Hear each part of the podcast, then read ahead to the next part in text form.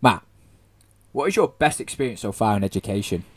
Easy, mate. Must be last year when I was out in South Africa teaching as an international volunteer. Learned so much about myself, both personally and professionally. And to be honest with you, I can't wait to go out and do it again, but this time somewhere new. Well, that's ideal. I might have something right up your street, mate. I know a charity called Learn Achieve Become, and they've got some class projects over in Madagascar, Kenya, and Central America, and they look to provide free education to children who need it most. Sounds absolutely perfect, mate. Where can I sign up? Well, firstly, go and check out their website at www.learnachievebecome.org and you can get all the information on there about their projects that they've got ongoing right now and also how to become a volunteer as well. Perfect. And where can I find them on Instagram? At learn underscore achieve underscore become. And make sure you're following at the Teachers of Tomorrow so we can guide you in the right direction if you want to become a volunteer. Hey guys, and welcome back to the latest Teachers of Tomorrow podcast episode with your co host, Matt, soon to be Mr. Oldring, and your co host, Sam, soon to be Mr. Gregory. And we are here to share our journey, experiences, and views on all things education. Good evening, guys. Welcome back to another Teachers of Tomorrow podcast episode. And uh, it's a bit of a special one, really, today, because both me and Sam are delighted to say we're joined by two deputy head teachers and experienced, successful podcasters in their own right. Uh, this is Don't Shoot the Deputies. It's Stephen Russ. Boys, how are you both? Brilliant. Thank you for the lovely introduction. Yeah, very kind words. Too I've generous. Pl- I've been playing that in my head for about five minutes to make sure I got it right. So I'm glad it's uh, I'm glad it's come out well. pleasure, pleasure to talk to you both.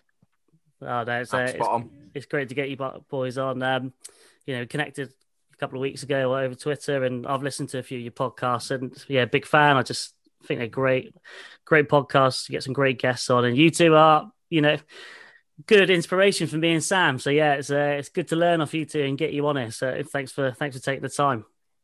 Awesome. We've already just we've already established this. I mean, uh, Steve is like your long lost brother, Matt, isn't he? So it's a bit, it's a bit, a bit mad to be honest with you. It's a bit weird. We will yeah. get into that more, I reckon. Yeah, we will. Yeah, there's a few similarities flying around, which was slightly odd, but also magical at the same time.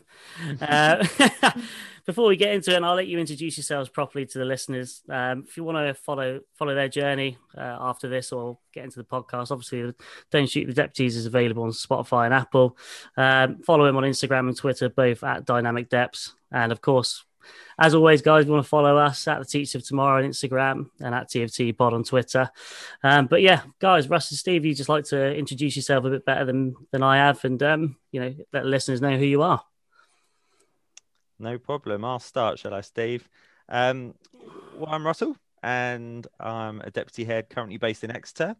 And I started my career in Kent, where I um, ended up with my wife after university. I did an English literature degree, and we ended up in Kent. And my first school, I was thinking about it on my drive home tonight. What a mad start to my career it was! It was a, a special measure school. Now, normally they don't give um, put NQTs in special measure schools, but um, I had got my job in the April when the school was a notice to improve, and some of my uni tutors had warned me not to go try and teach at the start of your career in a notice to improve school. Uh, but I fancied the challenge, thought it could be interesting. And by the time I rocked up for my first day of work in September, the guy that employed me wasn't there. He had left. Uh, and there was an acting head from the local authority that said, Welcome to your first school, Russell. so uh, that was a rather strange way to start my career. And I think what sometimes happens in special measures schools is you get opportunities really early on because well frankly it's quite chaotic. And if you're willing to step up and give something a go you get you get those opportunities. So i became a maths lead really early on. And on the senior nice. team by the time i left the school which was cool. And then i went on to i kind of wanted some normality after that and to work in a in a good school somewhere a bit more steady. And that's when i joined the school that steve's at now and where we worked together for a few years and that was exciting because it was a school in good shape that was fairly new just opened a, a couple of years before that and it was just like a, a school at that kind of really early stage of its journey. Lots of exciting innovation, really kind of, um, I'd say, Steve, like really uh, technological and lots of innovation. Just really cool place to be. And me and Steve got on really well. He was an NQT, and I thought, I'm going to show this kid some stuff. show him the ropes. I've got a few years under my belt. He needs to listen to me and learn a few things, and then like really quickly realize that he knew plenty and was a very talented teacher. So really envious of what he could do and how he can motivate children. I just love you, man. You're just awesome. And uh, what what he did with children and how he how he motivated them just really inspired me, to be honest.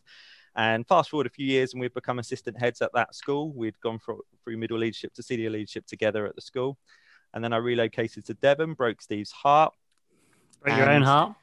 broke my own heart. as Well, yeah, I always underplay that bit, and uh, took an assistant head role in in Devon in in Torquay in a really large three form entry primary school, and that was a really good experience because that was my full on senior leadership role. Because in the assistant head role at Steve's school, we had been half in the class, half out. And there are benefits to that. And lots of people think that's the best job going where you get to be half in, half out. But it's actually quite stressful as well because you always feel like you're either doing your your kind of teaching or your leadership well. So that tension got to me a bit. So I was relieved in a way to go purely to a senior role where I was still teaching, but nowhere near as much, just some PPA and things like that. And I love teaching, but I don't love feeling like I'm not doing something very well. So that was great. And then a few years there and started to feel like I was really ready for deputy headship and a role came up where I am now. And I'm very, very happy. So that's me. What Can I, can I What a just journey. can I just jump in before um, Steve goes? Matt, why do you never talk to talk talk about me like that? I mean, Russell, Russell set the standard there. That should be my introduction to every single podcast episode. Where is my big introduction? I don't like to introduce you because the head and the sho- the head gets as big as the shoulders, Sam, and that's why I don't want. I don't need that. All right. It's, uh, it's a- Somehow I've got to follow Russell. I know. Yeah. I mean, I feel sorry for you, Steve. Let's uh, Well, after you, a mate. bit, a bit more concise, I think. Uh, but basically, hi everyone. I am Steve. I am the other dynamic step. Um, slightly different pathway to Russell in the sense that I'd always had two aspirations when growing up. My mother was in education, so I always wanted to be involved in teaching in some capacity. Um, but I had a burning desire to study law and be a solicitor. So I actually did begin my uni journey in law um, at the University of London. Uh, studied law, went on to be a criminal and family law solicitor uh, whilst being a semi-pro footballer. So that was always an interesting mix when uh, you had to rush back from court because you had a night game during the week at Yeah. Dill or something like that. But uh, Bromley yeah. away, seven forty-five kickoff. you know it. The Absolutely. so yeah, I would sleep and eat a bit of pizza probably, but hey, Yeah. there you go. Um, so yeah, after a few years in law, I qualified as a solicitor and then um, got a secondment, luckily, with my firm to Australia. Uh, so I ended up basing myself in Melbourne, working there for a year. And after doing a year um, in criminal law in Australia, I was fortunate enough to go travelling.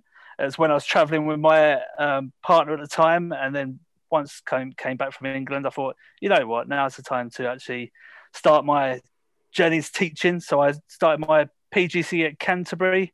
Uh, funny enough, was where Russell went as well, but not at the same time period. Um, it felt really odd actually going back to uni. I was like 26, 20, yeah, probably 26 years of age. You kind of go back, you don't know what to expect because you're that little bit older and uh, didn't know if I was cool and could uh, handle the uni days, but uh, coped well. Um, then ended up getting my first job at the current school that I'm still at, actually. Um, from when I was at Canterbury, the interviews happened then. And uh, I think I'll never forget the actual day I went to the interview because I'm pretty sure to this day that the head teacher still thinks my CV was someone else's.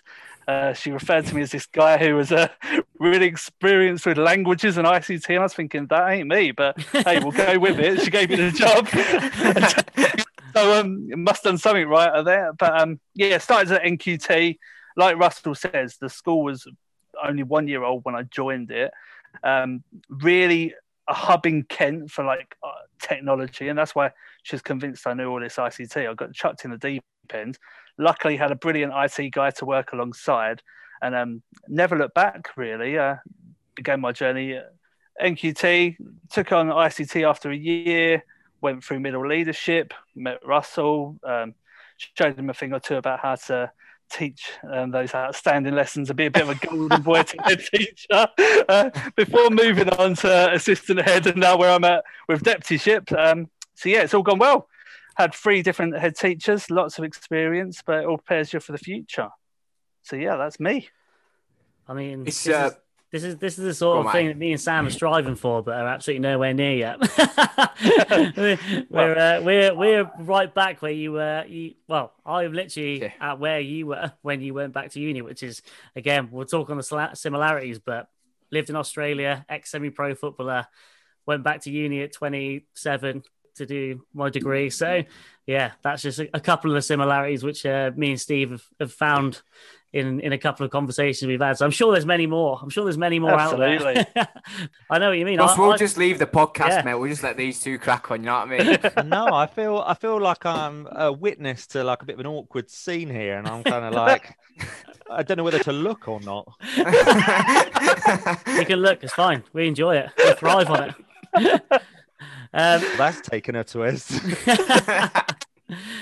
Going back to uni just before Sam gets into the questions, it was um kind of I was the same as you, just contemplating on whether I actually had it in me to to go Mm. back and and go back and learn again. But I think yeah, for me, I don't. You probably found the same, but I actually loved going back to uni as an older student because I feel like it Yeah. it really sort of made me concentrate and, and go back for the right reasons. And thankfully, I met Sam as well, which again is one of the many pluses that have come out of my university journey. So there you go, Sam. There's your little bit of plaudits that you wanted. All right. Yeah. End Let's the give podcast. Russell some it's love fine. as well. Done now. You know what I mean? Ready, ready, Um, ready for you, Steve, to give Russ some love. There you go. I was going to say, yeah. To be fair, he was a brilliant partner. You can't ask for someone better. The best times at my school, even though I've gone up a couple of notches on the so-called ladder, actually working with Russell on a Wednesday, being out of class all day. Uh, I mean, I can't say that it was always focused on the work, but in terms of forming a friendship and, and kind of leading the school to a degree, I think we got there, Russell, in the end. But we did need our, our third person in the team to pretty much direct us to what we had to be doing every week. Yeah, we had a mid, mid, another middle leader with us in a little trio that sort of cracked the whip and got us to focus. But speaking of focus, Steve, literally on the day, because he's so nice to children, right? I can be quite blunt with children if I need to be. Steve can't. He's just lovely through and through. So I would get him by his shoulders and go, right, we're, we're off to the office. We've got this to get done. And I would take him through the corridors like this. And he needed blinkers on because a child would go, hi, Mr. East. And he'd go, oh, hi. And then he'd go and have a chat about the football last night and what they got up to. And about an hour later, you'd get up to the office and start your day. So yeah, that was the one bit that was a bit tricky with working but it was a golden time. it's interesting that hearing both your your backgrounds and stuff, and obviously you two have have such a passion for education. And I know Steve, you you touched on it with how your mum's been in education. It's always been Mm. part of your your life as well. Have has teaching always been in your head then? When obviously when you were teenagers go, go, growing up, did you think in some capacity that you were going to be within or working in education, or had you had your sights on on on other routes as well? Um, I think after acknowledging that I was going to be a failed footballer I was going to cut it there, um, I knew I wanted to be a lawyer, and I thought there was always longevity in law because I can stay on roll and like for my dad's sake. My dad was always one of those like, oh yeah, go on, son, try and strive for for the, best within law. But my mum, I was a bit of a mummy's boy in truth, so uh, she knew I was always going to end up in teaching at some capacity. So there was that knowledge that I'd always be within teaching. I kind of went thought about going down the coaching route when I was a semi-pro footballer. I thought, well, I, I did help out a local team um, when I could, and I thought, oh, that could be quite a middle ground. So my dad could see me still as that footballer, whilst I could also be an educator and coach children. But actually, more I got into it, and it's when I went away to Australia, and that like epiphany moment kind of dawned on me. I thought, you know what? Now is the actual time to take the plunge into teaching. I'd, I'd known teachers through my mum's career herself, and I had a few friends that went into straight into teaching from uni. So there was that reward, and you know when you just think it's now or never, really. Like whilst you're young, you've got that passion and energy to try your best and work with the kids and develop them and work within a school community. It really just started dawning on me. I thought the minute I got back, that was the first thing I did. I actually went on to uh, submit my application for PGCE, and like I said, never ever look back. And I think it's one of the best decisions I made. And what about You- you, Russ? Yeah, Ross, yeah. Yeah, um, I don't know. You know, I think somewhere in the back of my mind, I might have, I might have sort of thought teaching sounded quite good, but I didn't really think about it. I wasn't one of those teenagers or young adults who was particularly um, self-driven and self. I don't know, motivated, it really did take me meeting my wife at uni. Uh, we were engaged at uni, met really young. Um, to she was doing a teaching degree herself. She was doing a, a BEd, and she just sort of said, "Russell, you do realise if you want to do something like teaching, you actually have to like get on a course and stuff." I was like, "Oh, do I?" um, so she she sort of like gave me the kick up the bum to actually get myself on a PGCE after my English degree because I really didn't know what I wanted to do. Um, but to to get on a of course, you typically have to have a bit of work experience. And I've been doing some youth work all the way through um, uni for a bit of extra money. But I did really enjoy that. I really like working with young people, and I like that feeling of kind of being perhaps a positive influence in their life. And then I got a bit of work experience back at my old primary school, and I, I remember them doing this kind of Egyptian day, and thinking, yeah, this is cool. This is a really unique workplace compared to a lot of other jobs and I could see myself doing it. So that's when I kind of became clearer and then just loved my training and my placement. So yeah, like Steve, I haven't looked back. I really do believe it is a, a wonderful career and a real privilege to work in this profession.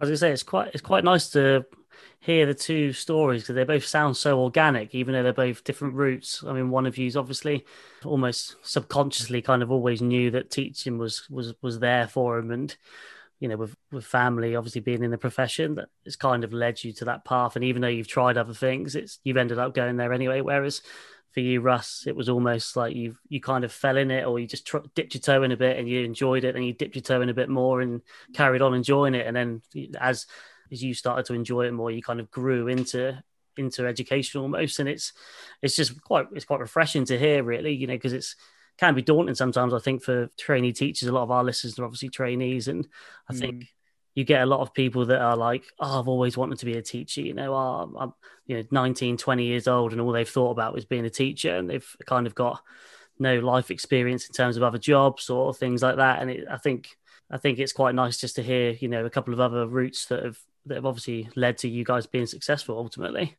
Yeah, it's kind of like expelling that myth of those who can't teach because it it really underplays the whole teaching profession completely, and it shouldn't be seen as a fallback kind of career. It is a hugely rewarding career. Mm. Takes talented people and really dedicated people to this profession, and I think as my journey's gone on, you realise who you work with, and it's there's such a, amazing people with this sense of being and belonging to developing the future of the country, and that can't be shied away from at all and we're and we're just at the start of our journey, and then we're to extent like what you said about the people that you've connected with. I mean, we all have our own own podcasts, and that for me and Matt as training student teachers, the people that we've actually managed to connect to and speak to on our podcast has just been unbelievable. And just yeah, the the conversations we've had from guys like yourself or other people we've had on like Damien Page or Jonathan Glazzard, mm. just really fascinating people and just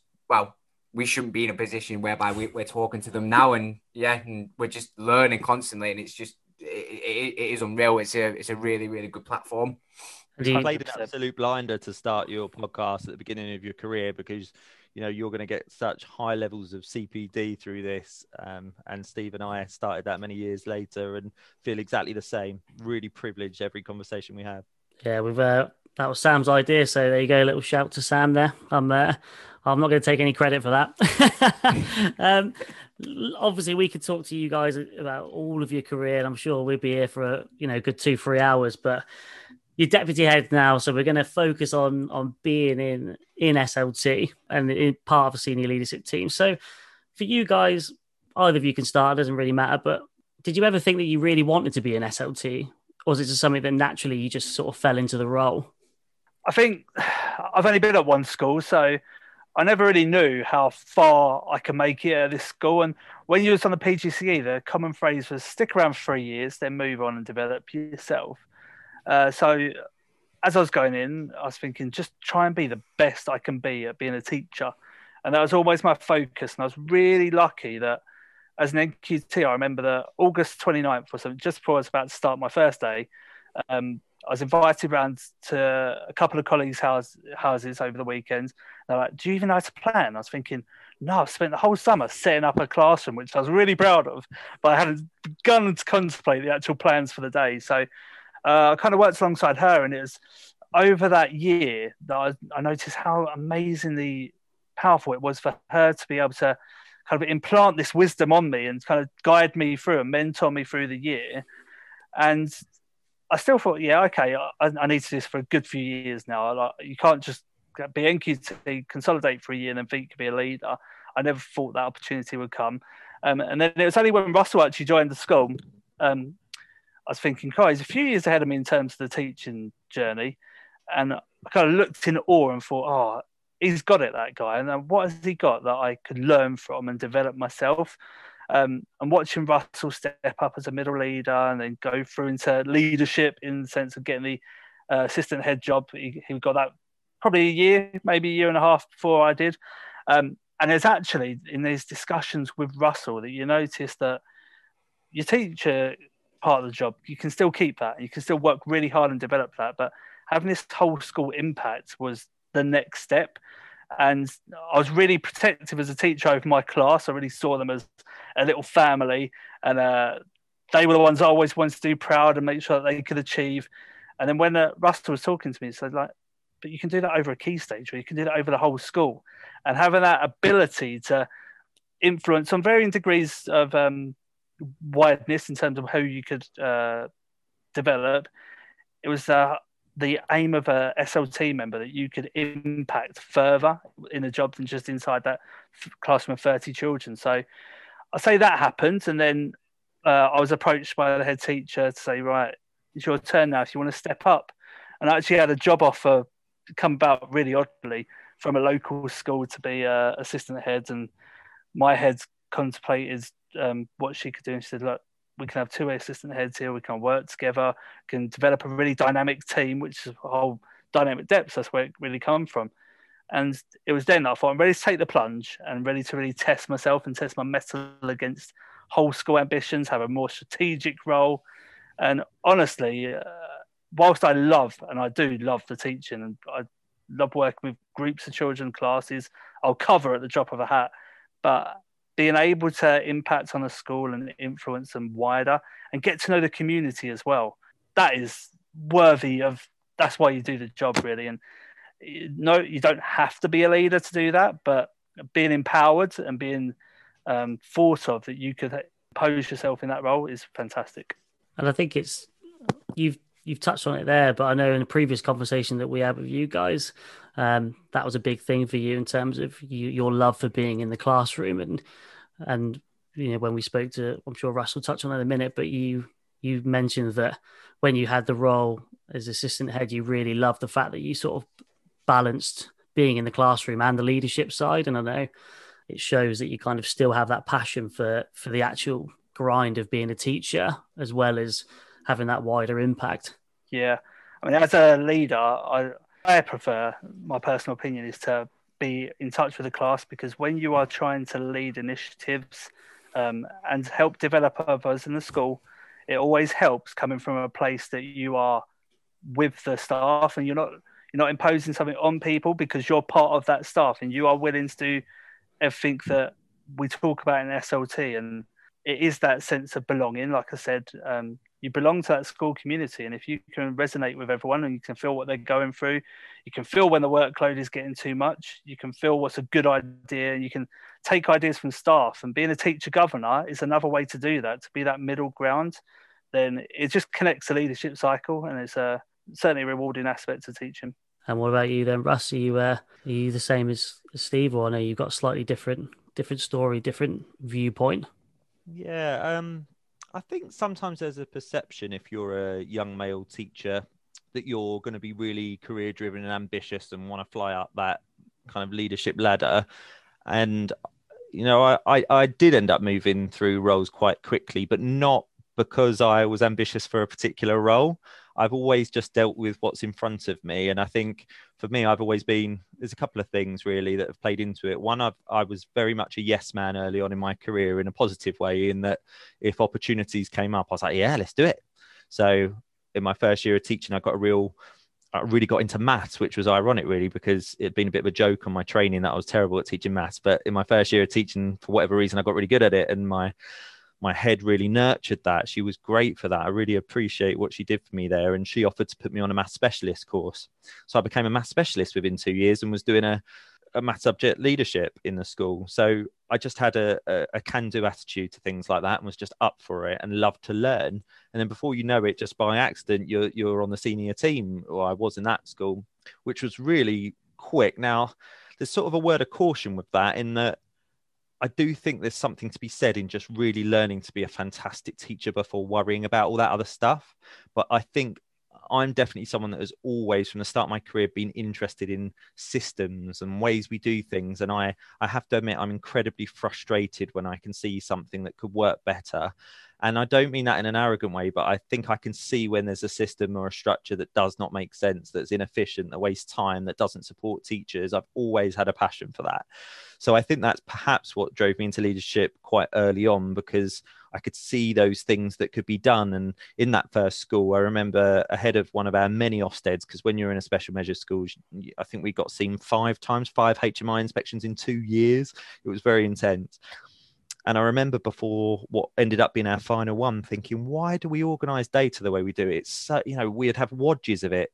Um, and I and I just said, look, we need to have an A4 side that summarizes what we're doing with data in each class. That's it. That's all we need. Otherwise, no one uses it. So I, I came up with a new system of organizing that data. We did a staff meeting. We we came up with some action plans. We put that in front of the inspector when they arrived and said, "Look, this is what we're doing with data. This is how we know what the issues are in the school." And she was like, "Wow, this is absolutely key. I've been waiting for the school to do something like this." And then suddenly I was assessment lead. So it's not come from I want to be assessment lead. I've I've always kind of resented assessment. I still do it now, but these opportunities come up. I could see something that maybe I could help with, and and that's kind of been my whole career. So I've never gone out my way to be kind of career driven in the sense that I'm desperate for a, a senior role, but I've fallen into it because my love and passion for systems. And as Steve said, you know, I see my classroom now as 300 kids. Um, that I can impact and support. And every decision I make that's good impacts all 300. And that's kind of cool.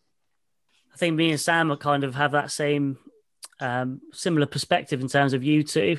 I think when me and Sam talk in terms of when we're thinking longer term, I tend to have, and this is something where me and Steve, me and Steve may differ actually, but uh, I tend to look to be quite like you, Russ, in terms of I like the thought of impacting on a on a wider scale necessarily rather than just as kind of like the 30 in the in your class and i think whereas i know when i talk to sam he's he's so focused on on you know his his 30 kids that he's got in front of him and he and and that's it. And it's it's great to kind of bounce ideas off each other because he's obviously looking from one perspective i'm looking from you know maybe a different perspective. And then when we're trying to we're obviously developing so again we're not we're not nowhere near the same kind of level that you guys are at. But in terms of our development it's nice to be able to bounce ideas off each other and have have them different perspectives. And i guess that's probably the same for you two and that's why you you worked well so well together in your in the assistant role that you had and i think as well there's like a common pattern occurring through this episode in that we all have different routes into teaching you guys have different views and different ways into leadership. There's no like by the book way of doing it. It, it comes from experience, obviously opportunities, um, putting the graft in, and obviously do, doing doing jobs that might come up and just being that being that person to, to, to say yes. And it's just it's really it's quite interesting and it's quite reassuring to know that you don't have to change who you are and your beliefs as well because like Matt said like his views are different on, on what I think, but it doesn't mean we're any less or we're not going to achieve any less than than each other. And it's apparent in, in, in, in you two as well, which is really quite refreshing to hear actually. And the and the, the thing that is common between all of us, I think we've got a huge, huge passion to make to wanting to make a difference. Fair enough, not just to the 30, but on a wider scale as well.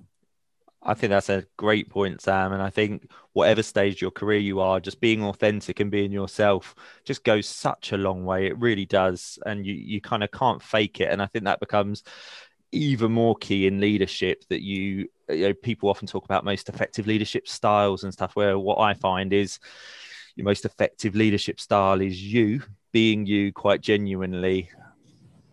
Do you think that you kind of you fall into the role maybe because of your personality then? That kind of that kind of has a you say you know you want to be authentic and be yourself. And do you think that kind of leads people to just fall naturally into the leadership role and be successful Yeah, sometimes I think you know, bring back your football analogy since it's been mentioned a lot. You know, it always amazed me how you could take a player. Was it Veron all those years ago who played really badly? Was it for United and then went abroad somewhere and was like sensational? And mm. there's something in just feeling right for where you are. And I think as teachers, there are many people that leave the profession because they they come to see themselves as as ineffective or they're not valued or whatever, but they're just not they've just not found the right team.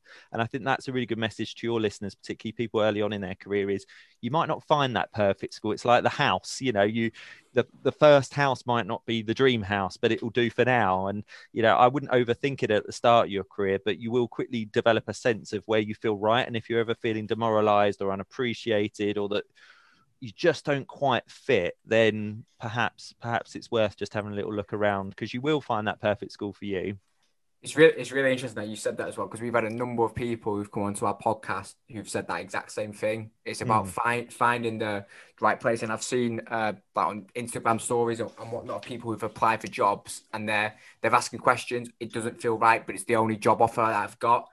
And the obvious answer is just no, don't don't do it because y- you end up just not being in that place for for for very long because if it's all about finding the right place that, that, that suits you and there are there are schools that that will suit your needs and match your needs, and there will be schools that don't match your needs and, and suit your needs. And doesn't mean that you're a bad teacher. It doesn't mean you can't teach. You just got to find the school that shares your views, your beliefs, and, and ideologies. And yeah, just just be patient with it. But in the day, you've done four years, three years t- teaching. Back yourself. If, if, if you got if you're qualified, you, you just got to back yourself.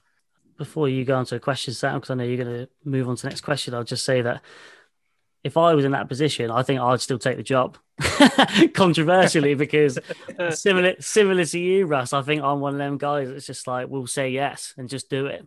And I think that if if that job comes as a as a as a, a trainee teacher that's had a few, a few years at uni and needs to earn some money, I would probably still take that job. But I, I obviously, in an ideal world, you would want the uh, you would want the, the, to have the choice of, of going to a school where you do feel comfortable yeah, I mean, look, the timing's everything, isn't it? In in life and in careers. And me and Steve have both had our fair share of luck. And but for me, I didn't jump at that job in a special measures school because I was desperate or it was like late May. This was like March, April time. There's still loads of roles, but my instinct was telling me that it was right for me. And I, I remember talking to two tutors, and one said, "Don't go near it. It's a terrible idea. Don't start your career." And the other one went, "Russell, if you can survive it, it'll make you."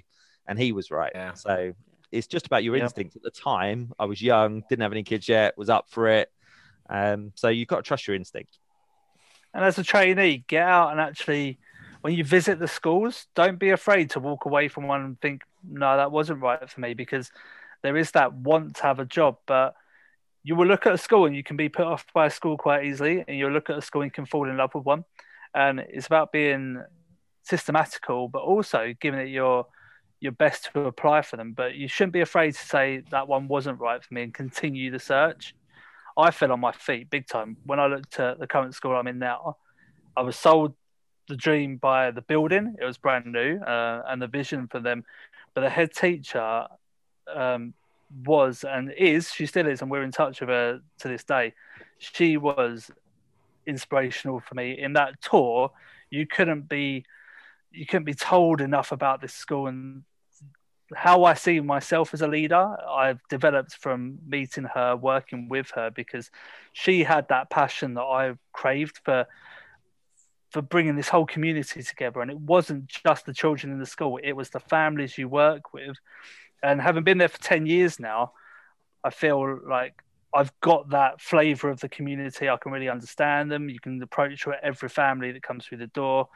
Um, and that is something you should really look out for when you're applying for jobs. Um, make sure you do go for a visit. Make sure you go when it's open with children in the building, if you can, COVID provided, um, and really get to know the staff. And you'll pick up more through the tour than you think. Have a phone call with them, follow up emails, etc. You'll just get a flavour of it, and that will stand you in really good stead. I think just there, Steve, it was really interesting what what you were saying about the feeling you got from the the head teacher of the school that you you currently work at. I mean, it was the exact same for me when when I had left school and I, I was looking for uh, looking for a job and I came across um, this head teacher of this school who, who we've had on the the podcast, Nicola Bennett, and yeah, what a legend. that- oh, Yeah. yeah, honestly, absolutely unreal. Just someone who you just w- want to work for, and I'm in a position where I am now simply because of her. Really, and my passion for education stemmed from her, and yeah, you just don't don't really forget that really. And yeah, it's yeah, it's interesting that, that, that you said that as well. And um, on that note as well, because because you said how that stuck with you. Obviously, both of you are SLT and your your deputies.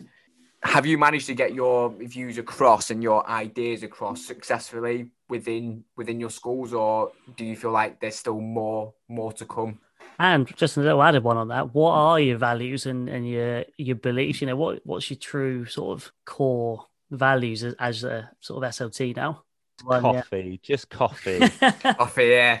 I really believe in it. I really believe He in does. He really does. Uh, although, Steve, Oh. when I used to work with you, I think I did about five a day. Where I'm down to one now. How do you how can you function off five a day? That is that's He walks around shaking like this. Oh yeah, you must I be was numb sorts. to it. I was numb to it. Honestly, it did nothing. It didn't even touch me about 10 years ago. Anyway, now I'm back to one a day. Um, values. Look, me and Steve, that's what me and Steve do align. We're all about the child. We're all about unlocking the potential of any child. We're all, we're definitely motivated by the tricky ones sometimes and getting to those hard to reach children. Uh, do we get our views across? Yeah. I mean, I think because we've both been encouraged to step into roles or we've been supported into roles or those opportunities have come up where we are, I suppose naturally there was a receptiveness to us from uh, the SLT themselves. Although you raise a great point because part of the really scary bit about stepping into leadership is suddenly convincing the wider school staff that they need to listen to you. And I think from my experience, it's really much more challenging. Steve's done it impressively at his place, but to step from the NQT in the building up to middle leadership and senior, you know, it's so different when those people uh, you're working with or asking to do things weren't the people that you used to go on big nights out with when you were in your first and second year of teaching. It does change the dynamic when you're trying to convince those people to do what you ask. Like, and and you know, I I remember people would comment on the silliest things. I remember at Steve's school when I, as I became kind of slightly more senior stuff, I thought I better smarten up a bit. So I started putting a tie on, which I'd never done before. Well, like it's just a red rag to a ball. Just you know, people make comments. Why are you wearing a tie now? Like you're just asking for it. So I think there's. mo- I found that hard because you were trying to kind of. It was almost like a persuasion act that you need to see me differently. Where I've learned now that that's just nonsense. Like just be yourself. It's just as strange and awkward for you as it is for them that you're now someone that might have to sometimes ask them to do stuff. But I have to say, the schools I've joined as assistant heads and deputies, where people have never known me as anything else, I found that I could just really be much more authentically myself and not feel that awkwardness that I've got to prove anything to them because they've only ever known me as deputy. Uh, uh, Steve, you could probably talk about that much better than me because you've done it all in one school. Yeah, I mean, um, do we get our opinions across? Hundred percent, we do. Uh, I work with three different head teachers, like I said, but every one of them has followed the same ethos and um, ideology that my first head teacher said. And Russell will remember this, but when you join the SLT, she j- just said to you, "You come in the office, come in the SLT office." Said, "Close the door." Said, "Whatever is thought of in this room stays in this room." You can share any opinion you wish, and there's not a wrong opinion because actually, uh, a valued member of SLT is there to challenge their teacher, and it's there to drive your own in- initiatives as well. It said when that door opens, we are a united front, and together we will share the vision that we have all agreed on. And that's not dictatorial in any sense because actually, the discussions you can have in an SLT, provided it's a strong group of people and you're all wanting that vision of doing best for every child in the school, um, you can have some excellent dialogue and really come to the correct decision. And sure, I think accepting the human first approach and that we all make mistakes as well and we learn from mistakes. And I think you've got to have that acknowledgement that not every decision is perfect, but actually that's why as an SLT we are there to challenge each other and come to an agreement. Um, so that can definitely happen, and I think it takes a really well-driven school with a solid ethos for leadership as well to uh, allow you to share your views in this open forum.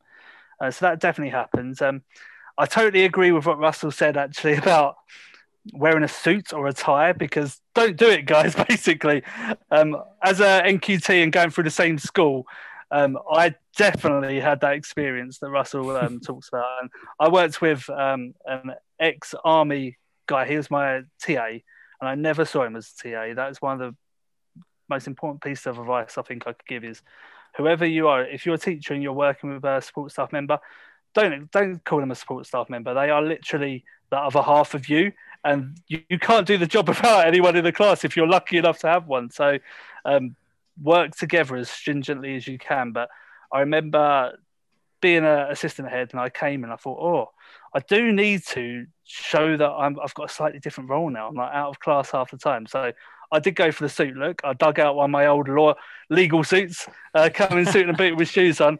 And even the kids mock you. I tell you, they don't understand at all. They're like, "Okay, I normally see you in PE kit or something like that. You're suddenly wearing this." So uh, it is a shock to the system, and um, we'll come to it probably shortly. But it is one of the biggest challenges I think you can have if you're working up internally as well. Uh, but at the same time, I think people notice when you start applying SLT decisions as a whole and they're having a positive impact on the school, that's where people can see that you're just part of the, you're like a cog in the wheel and you're just driving this vehicle for success and for the best for them children because every child gets one shot in every year group. And I used to hate the phrase that, oh, it's been good to teach in year three and four because the pressure's off there. It's not. If you're doing it right, it's definitely not. You're literally building on the knowledge that by the time they get to year six, that is the icing on the cake. That isn't for a year six teacher to go, oh, they've slacked off in year three and four, so we've got a, hard job here. No, if everyone's doing it right, and year three and four teachers are hugely talented, it's not an easy year group or phase at all. Um, it's literally building and building so that there's not much new knowledge in year six. It's a recap, but I feel as part of an SLT, it's making sure that people share this and understand it and we're all driving one force. And if you have a fluid vehicle where everyone is on the same journey, being a member of SLT is pretty easy in truth because you're just yeah. affirming. Before you go on a follow up question, Sam, that leadership method that your head teacher had, I think is perfect in terms of being as an SLT member because it allows you to offer opinions and offer ideas and not be and not be scared to to you know, voice your opinion. But at the same time it, it also i guess keeps that sort of level of respect and keeps that level of, of unity in terms of like when we go out there we're all in one direction. Whether you you know we've had our conversation we've we, we've talked about the ideas this is the idea we're going with and you've got to back we've got to back it now 100% and that that for me in terms of a leadership role is is a perfect sort of a perfect storm almost because it, you just as a, even as a teacher as a young teacher if you could do that with someone and be able to voice your opinions in a in an environment and then come to an agreement where you move forward as one i think that's ultimately what every sort of slt member would, would love to have. Yeah. It's just getting that balance between challenge and initiative and knowing what you're there for as well. And actually the staff know that you'll go to SLT, and if they've got something they'd love to to be raised in a positive way, or it could be a concern, they'll get delivered in the right way and fully discussed before any decision is made. And I think it's really interesting. I think what Matt picked on there is such an unbelievable view to have within SLT and that that trusting relationship as well about that. We had that conversation in this in this room out of it we're all driving towards the same direction. And just following on from that, really. So obviously, as a uh, SLT, obviously you're trying to implement your views and your ideas across. And do you find from being in the classroom that you still have that level of influence on a classroom, or is or is it on a wider scale with, within a school? It's both, to be honest. Uh, it can be in a classroom, it can be on a wider scale. I feel um, part of my role within school is to develop teaching the coaching model as well. So you're kind of harnessing the best qualities of everyone and learning off of everyone because the one thing I was always wary of, and it, I remember going to SLT the first time, I was thinking, oh gosh, it's a bit like the golden circle in it. Uh, there's like a hierarchy, and like SLT are up here, and the teaching stuff there. That diminish that, get rid of that. You don't need this hierarchy to exist because actually you can all learn from each other. And I have been to um, observe various people from. I've got. I've been into the office and worked with the office staff to see how systems and processes work. I, I could watch uh, teaching assistants, HLTAs, trainee teachers, and you will always learn and develop something from someone. So there isn't like I, don't believe there's oh that teacher's ten years experience. They must be so much better than me. Get rid of that. And as a SLT, we work really hard to eliminate any stigma like that because actually we're just teachers and we're all learning every day. We learn something new, and every day I can watch someone be blown away by them and think I need to share that because they don't know they've got that quality in themselves. I need to share that with the rest of the school. And um, we've gone down video route. We've we've gone down small group coaching. Uh, and actually, the best way you can do it is just to let people have a bit of time and get out there and see other classrooms. And that will then disseminate across the whole school and you will have better practice all around. So, as SLT, you're kind of like a facilitator in that regard. I mean, I don't know what you think, Russ, but I sure think that's part of my role to be a facilitator and enable it. Yeah, I think there's a mixture. So you've described uh, like an appreciative inquiry model. That's kind of what that's called, which is this mm. idea that in the building we've already got loads of really great stuff. Let's make sure we're sharing that. That makes so much sense. And I think that's definitely something I could do more because in leadership, you do sometimes have a deficit model in your head of what have we still got to do? And you focus on that rather than going, gosh, there's all this stuff going on that's already great. So I think you're absolutely right. There's lots, lots of that appreciative inquiry that could happen more in schools. Alongside that, I think if you're trying to have influence on teachers in their classrooms, you've got to genuinely know what you're talking about. And, you know, sometimes knowledge is really underplayed in education. It's seen as this, oh, it doesn't matter, you know, as long as you can explain things well. No, you need to actually know what you're talking about, I'm afraid. So having people in the building that do have their finger on the pulse about you know, we did this uh, podcast episode with Catherine Morgan about being an evidence informed practitioner. There is research and evidence out there that you can access and, and understand better. So I see the role of senior leaders. We have the headspace that teachers don't, who are in the grind mm. of day to day teaching, because it is more intense. Like my responsibility level is vastly bigger than it's ever been but I don't have the intense daily grind that a teacher does. I have so much respect for a teacher that juggles everything they do all day, every day. It's it's a different complexity to senior leadership. Um, but so it's my job to be the one that filters that interesting research evidence etc into our building because they haven't got the headspace all the time they don't always have the space to listen to a podcast as much as i'd love them all to or to read a book or whatever so I think it's really important if you want credibility with your staff that you do keep your finger on the pulse, that you are well read, you do keep informed about things so that you can be the person to put that out there. And when you do, people respect that and they're fascinated by it. Mm. Your job, I suppose, as senior leader is to show how that stuff from books and podcasts and theory actually is relevant to what they're doing now and that it's not a bolt on and it's not some annoying new initiative you're throwing in but that it fits with what, what they're doing already and it's going to make their role even better. So when that's been the game changer for me now when I do some training because I love training, it's the most interesting part of my job. Um, I will always now try and think more about how does this practically translate to what they're having to do every day. Where in the past I might have been a bit up in the sky and excited by something and not really brought it down to what's actually happening in their role day to day. So I think that's really key for senior leaders if you want to have an influence just just before Matt asks his next question, where, where, where do we apply for for jobs for your for your schools? Just yeah, just so, just, just, just, so we're aware. I can make up a fake CV. I can make a fake CV up like Steve. That's fine. Don't worry about it. You know what? do you know what? Matt, Matt's come dressed for an interview. He's got his shirt on and he's got his glasses on, just you, like you two. You guys, I've missed the memo here. You, you, you guys earlier talking about. Yeah, you guys earlier don't saying don't don't wear shirts and ties. I wear it now. I'll wear it. I'll let you into a secret. I'll let you into a secret. I've literally got shirt on here, but I have PJ bottoms on. That's the elite. That's the elite right there. there you go. That's a zoom all over, isn't it? Oh, 100%. Comfy on the bottom, work on the top. That's how it's yeah. literally the 2020, 2021 life, isn't it? Um, Absolutely.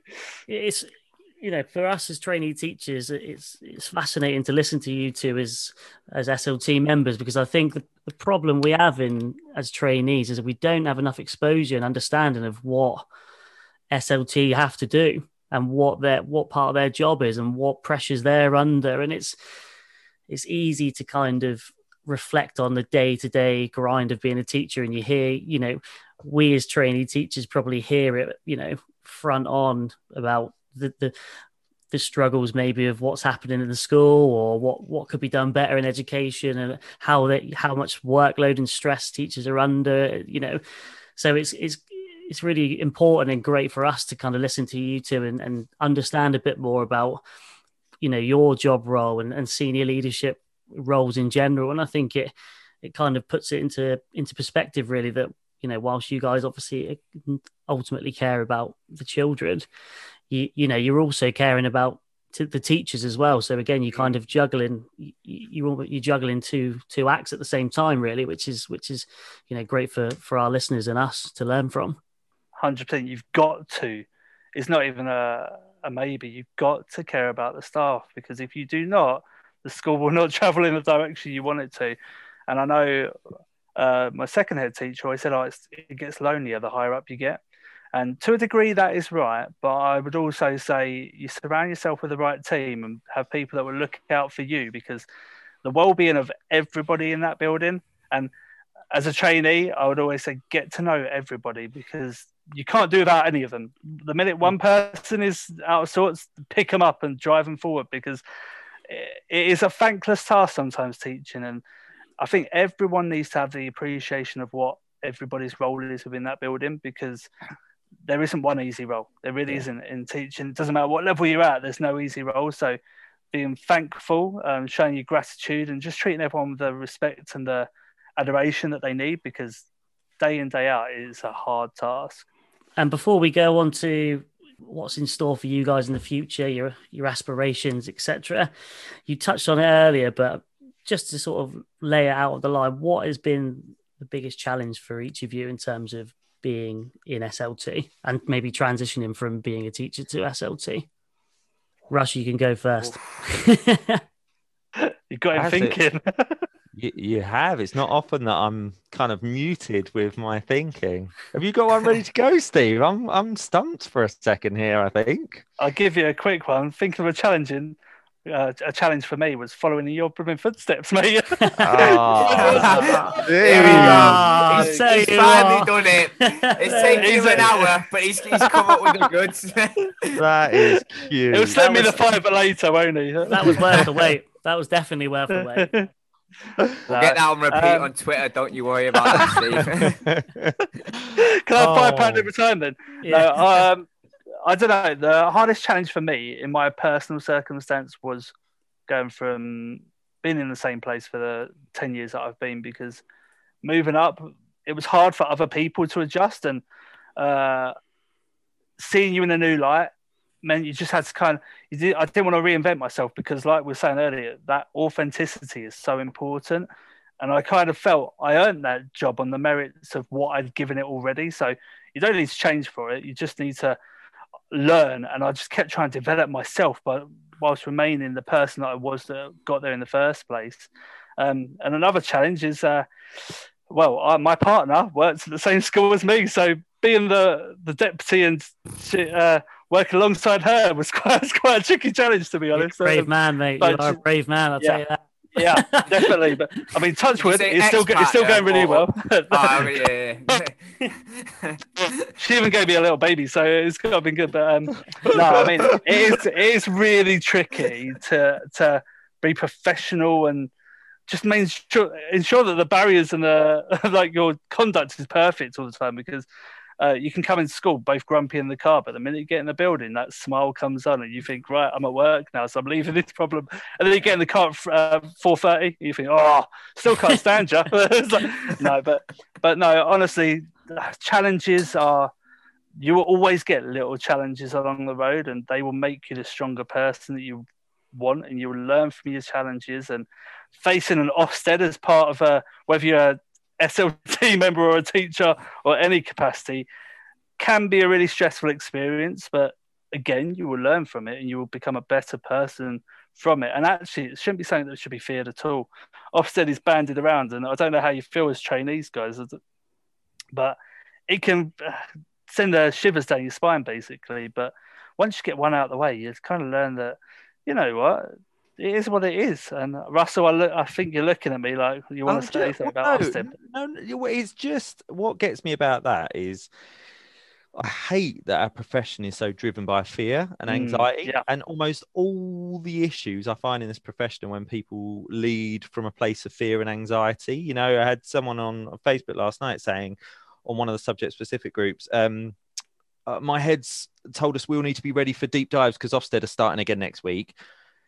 Like, could anyone give me some advice? Uh, First of all, it wasn't true. Like, yes, they're starting monitoring inspections again, but they're not doing full-on subject deep dives at the moment. Like, this this fear, yeah, this head has felt that and felt so panicked and worried that, sh- that she or he has freaked out their entire staff, and it's just like that really bothers me. And I think Ofsted's a bit like like talking about Lord Voldemort. It's like he who shall not be named. It's like where actually what I've been really inspired by, what what actually it brings me on nicely to the idea of challenge. What I have found most challenging in my career is that is this idea that we need to lead from fear. And when we started the podcast, the first thing I wanted to do was talk to lots of people that didn't do that. So going and Yeah. seeing Chris Dyson School in Leeds, where they were requires improvement, and he's taking it to outstanding on the basis of love and care and passion and just all the right stuff that I want to lead by and realizing that is possible. I found that really empowering. So I don't fear Ofsted at all.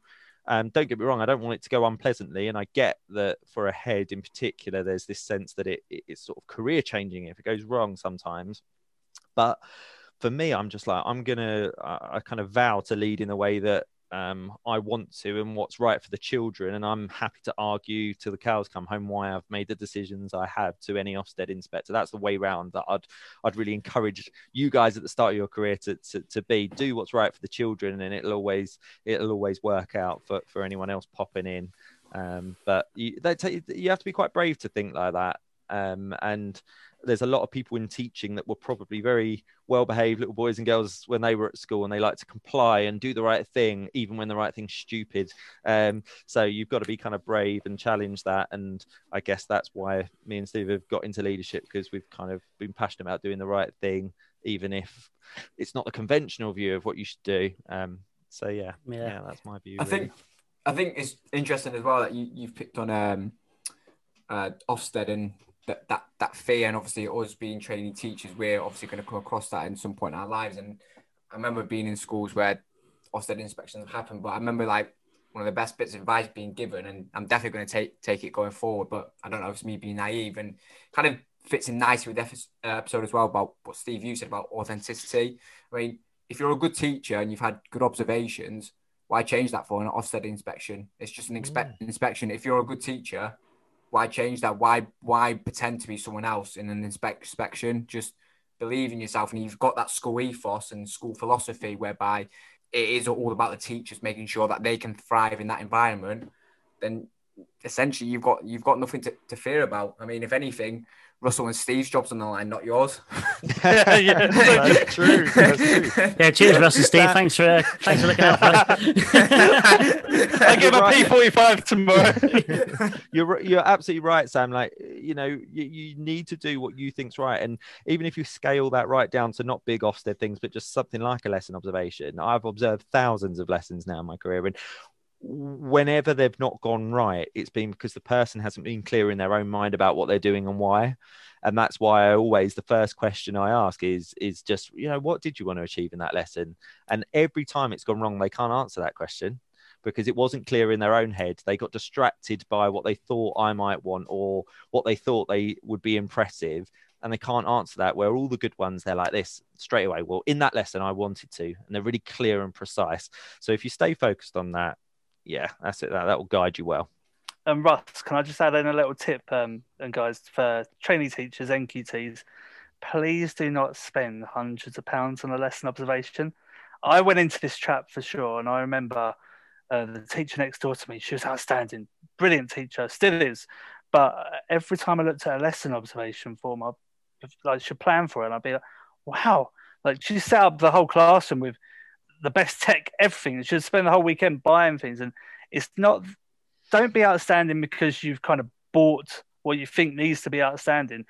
A consistently day in day out good teacher is brilliant. That is kind of like what you're aiming for instead of the occasional outstanding in a lesson observation, but actually you can't maintain it because a you'll be out of pocket and have no money, and b you'll be knackered, like truly knackered. And I, I remember um, I started off quite well in my NQT year, and I I was following suit really. I was thinking, oh, I need to do showboating lessons uh, for my observations and using robots and all this crazy stuff actually.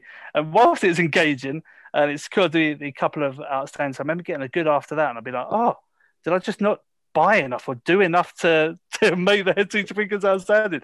And that wasn't it at all. It was just the, that unclear, unclear thinking and not actually, no, I tried to do too much in the lesson. I lost the objective overall, really. Um, but and also don't work to a tick list as well. Lesson observations. Don't lessons should be fluid. They should be enabling you to adapt as you go and go off off a lesson plan, but think right, it's not going to plan, so I'm going this way now. And actually, as a leader, you just want to see the the natural teaching and your style that you deliver to these children. That lesson observation should be feared. They and hopefully you're working an open door kind of policy where it's not. But never fear a leader coming in because they do need to see what's going on in the classroom and not just to judge and um, it should be but to help uh, yeah to help yeah. and you just want to see the natural course of delivery and see the, the children loving their learning and for me i love seeing relationships and seeing mm. how there's a connectedness with teacher child and support staff everything and, and that makes me happier than seeing a, a wow lesson that i think oh that poor person's put themselves under so much pressure uh, because they feel they need to do that because that's not natural and mm. that's not what you look for in a school. I think the good thing about being Sam is we don't even want to pay for Zoom Pro, so there's no chance of us going out and spending loads of money and resources. I can, uh, I can assure you of that. What, what, you see is what you get, unfortunately. Yeah. That's what we want. um, you know, all amazing points in it. it. Before we jump on to talking, you know, about the podcast at the end, because we're obviously not going to you know avoid such a prestigious thing that you've created because ultimately that's what has connected us to you. Um, but you know in, in short form i'm going to jump in here and take sam's question away for him. What's the future for you both? Is it head teaching? Is it research? Is it consultancy? What what is it Uh, i think for me i think as I said earlier, people always assume that you want to go on and be ahead if you're a young man. That's a bit of a stereotype.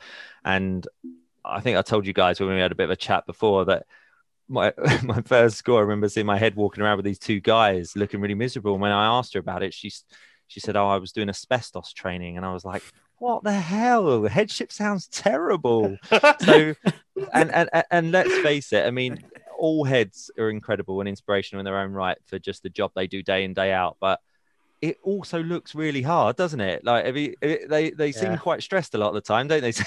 so I think for me, I, have often thought, what do I want to put myself through that? Um, but I think it's like we were saying earlier, it's about finding the fit for you in any role. And for me, what the only appeal for headship now is because I'm in an environment where I absolutely love the people I work with. I feel really at home there. So it does appeal to me but I, I, never think too far ahead into the future. If I'm honest with, with my career, I always think about what am I doing now and what what do I need to do next to just keep me feeling satisfied and happy. Mm. That is that is the main thing.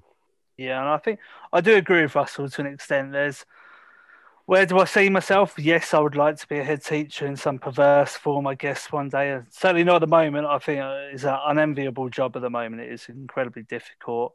And I, I do worry about the the well-being and the mental health of anyone in school, but particularly these head teachers, where it's it's all coming down on top of them. But yeah, I'd like to do it still. It is weird. Yeah. yeah. yeah. Fingers crossed. Fingers crossed. I mean, both exciting either way, you know. And it's, it, I'm sure whatever you guys go on to do, it you'll you'll be successful as you have been now. Um, let's talk about the poddy. You know, don't shoot your deputies.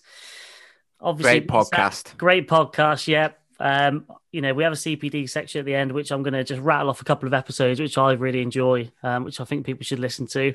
Um, but just sort of briefly touch on sort of why you set it up and a couple of your favorite guests that, that you've that you've had on so far that you've loved.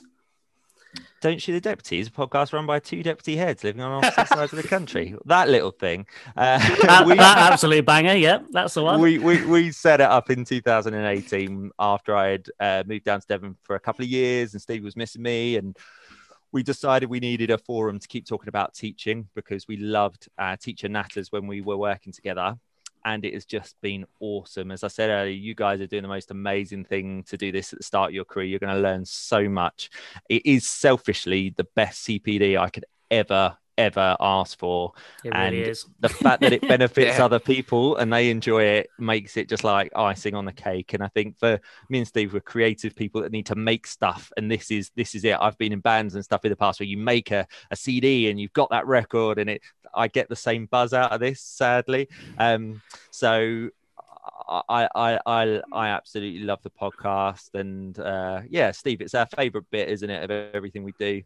Absolutely. I mean, running the Making Impacts Education group on Facebook, that's that's a, a baby for me. Like that's how we evolved and we got together. Because I was just thinking over that summer in 2018, how can Russell and I connect more our collaboration in terms of education? Because that's what I enjoyed the most at school.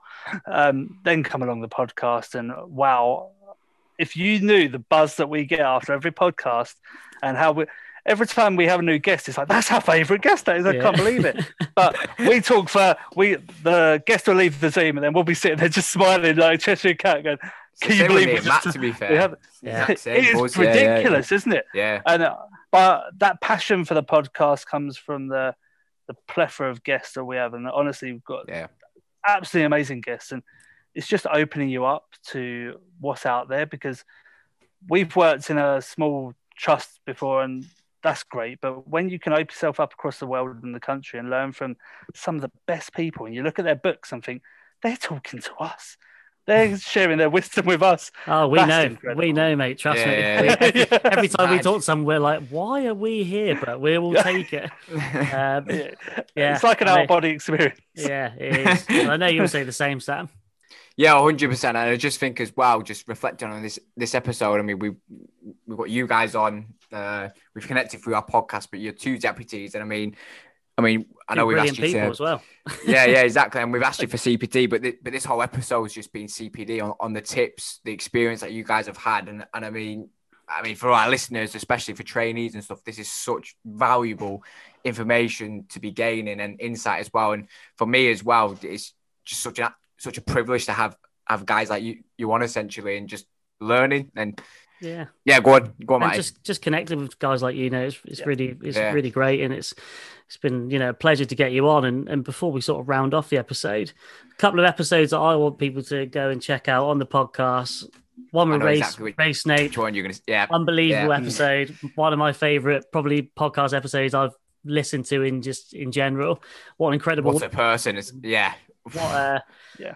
and just you know that half an hour chat was for me so influential in terms of talking about the curriculum and her passion for the curriculum and her drive and it's and keep your ears out because uh, in, a, in a few weeks you'll be hearing that one get reviewed i can promise you that and another one is obviously everyone's talking about remote learning at the moment but that's your latest one that come out and um you know Mm. really really helpful really informative um and a few a little one about some live errors which i thought was quite funny a little five minute snippet so yeah, for, for people that are listening to us, head across to, to those those guys on Apple and Spotify. Don't shoot the deputies and check them out. Um, but you know, I mentioned that we're we're tight and we're poor, so time's running out again. But you know, I mean, both of you guys, it's been an absolute, absolute pleasure to to get you on um, and connect with you. And I, I look forward, hopefully, to to working together again in the future, whether it's on podcasting or you know just staying in touch. TED talks, as, mate. as friends. Yeah, you know.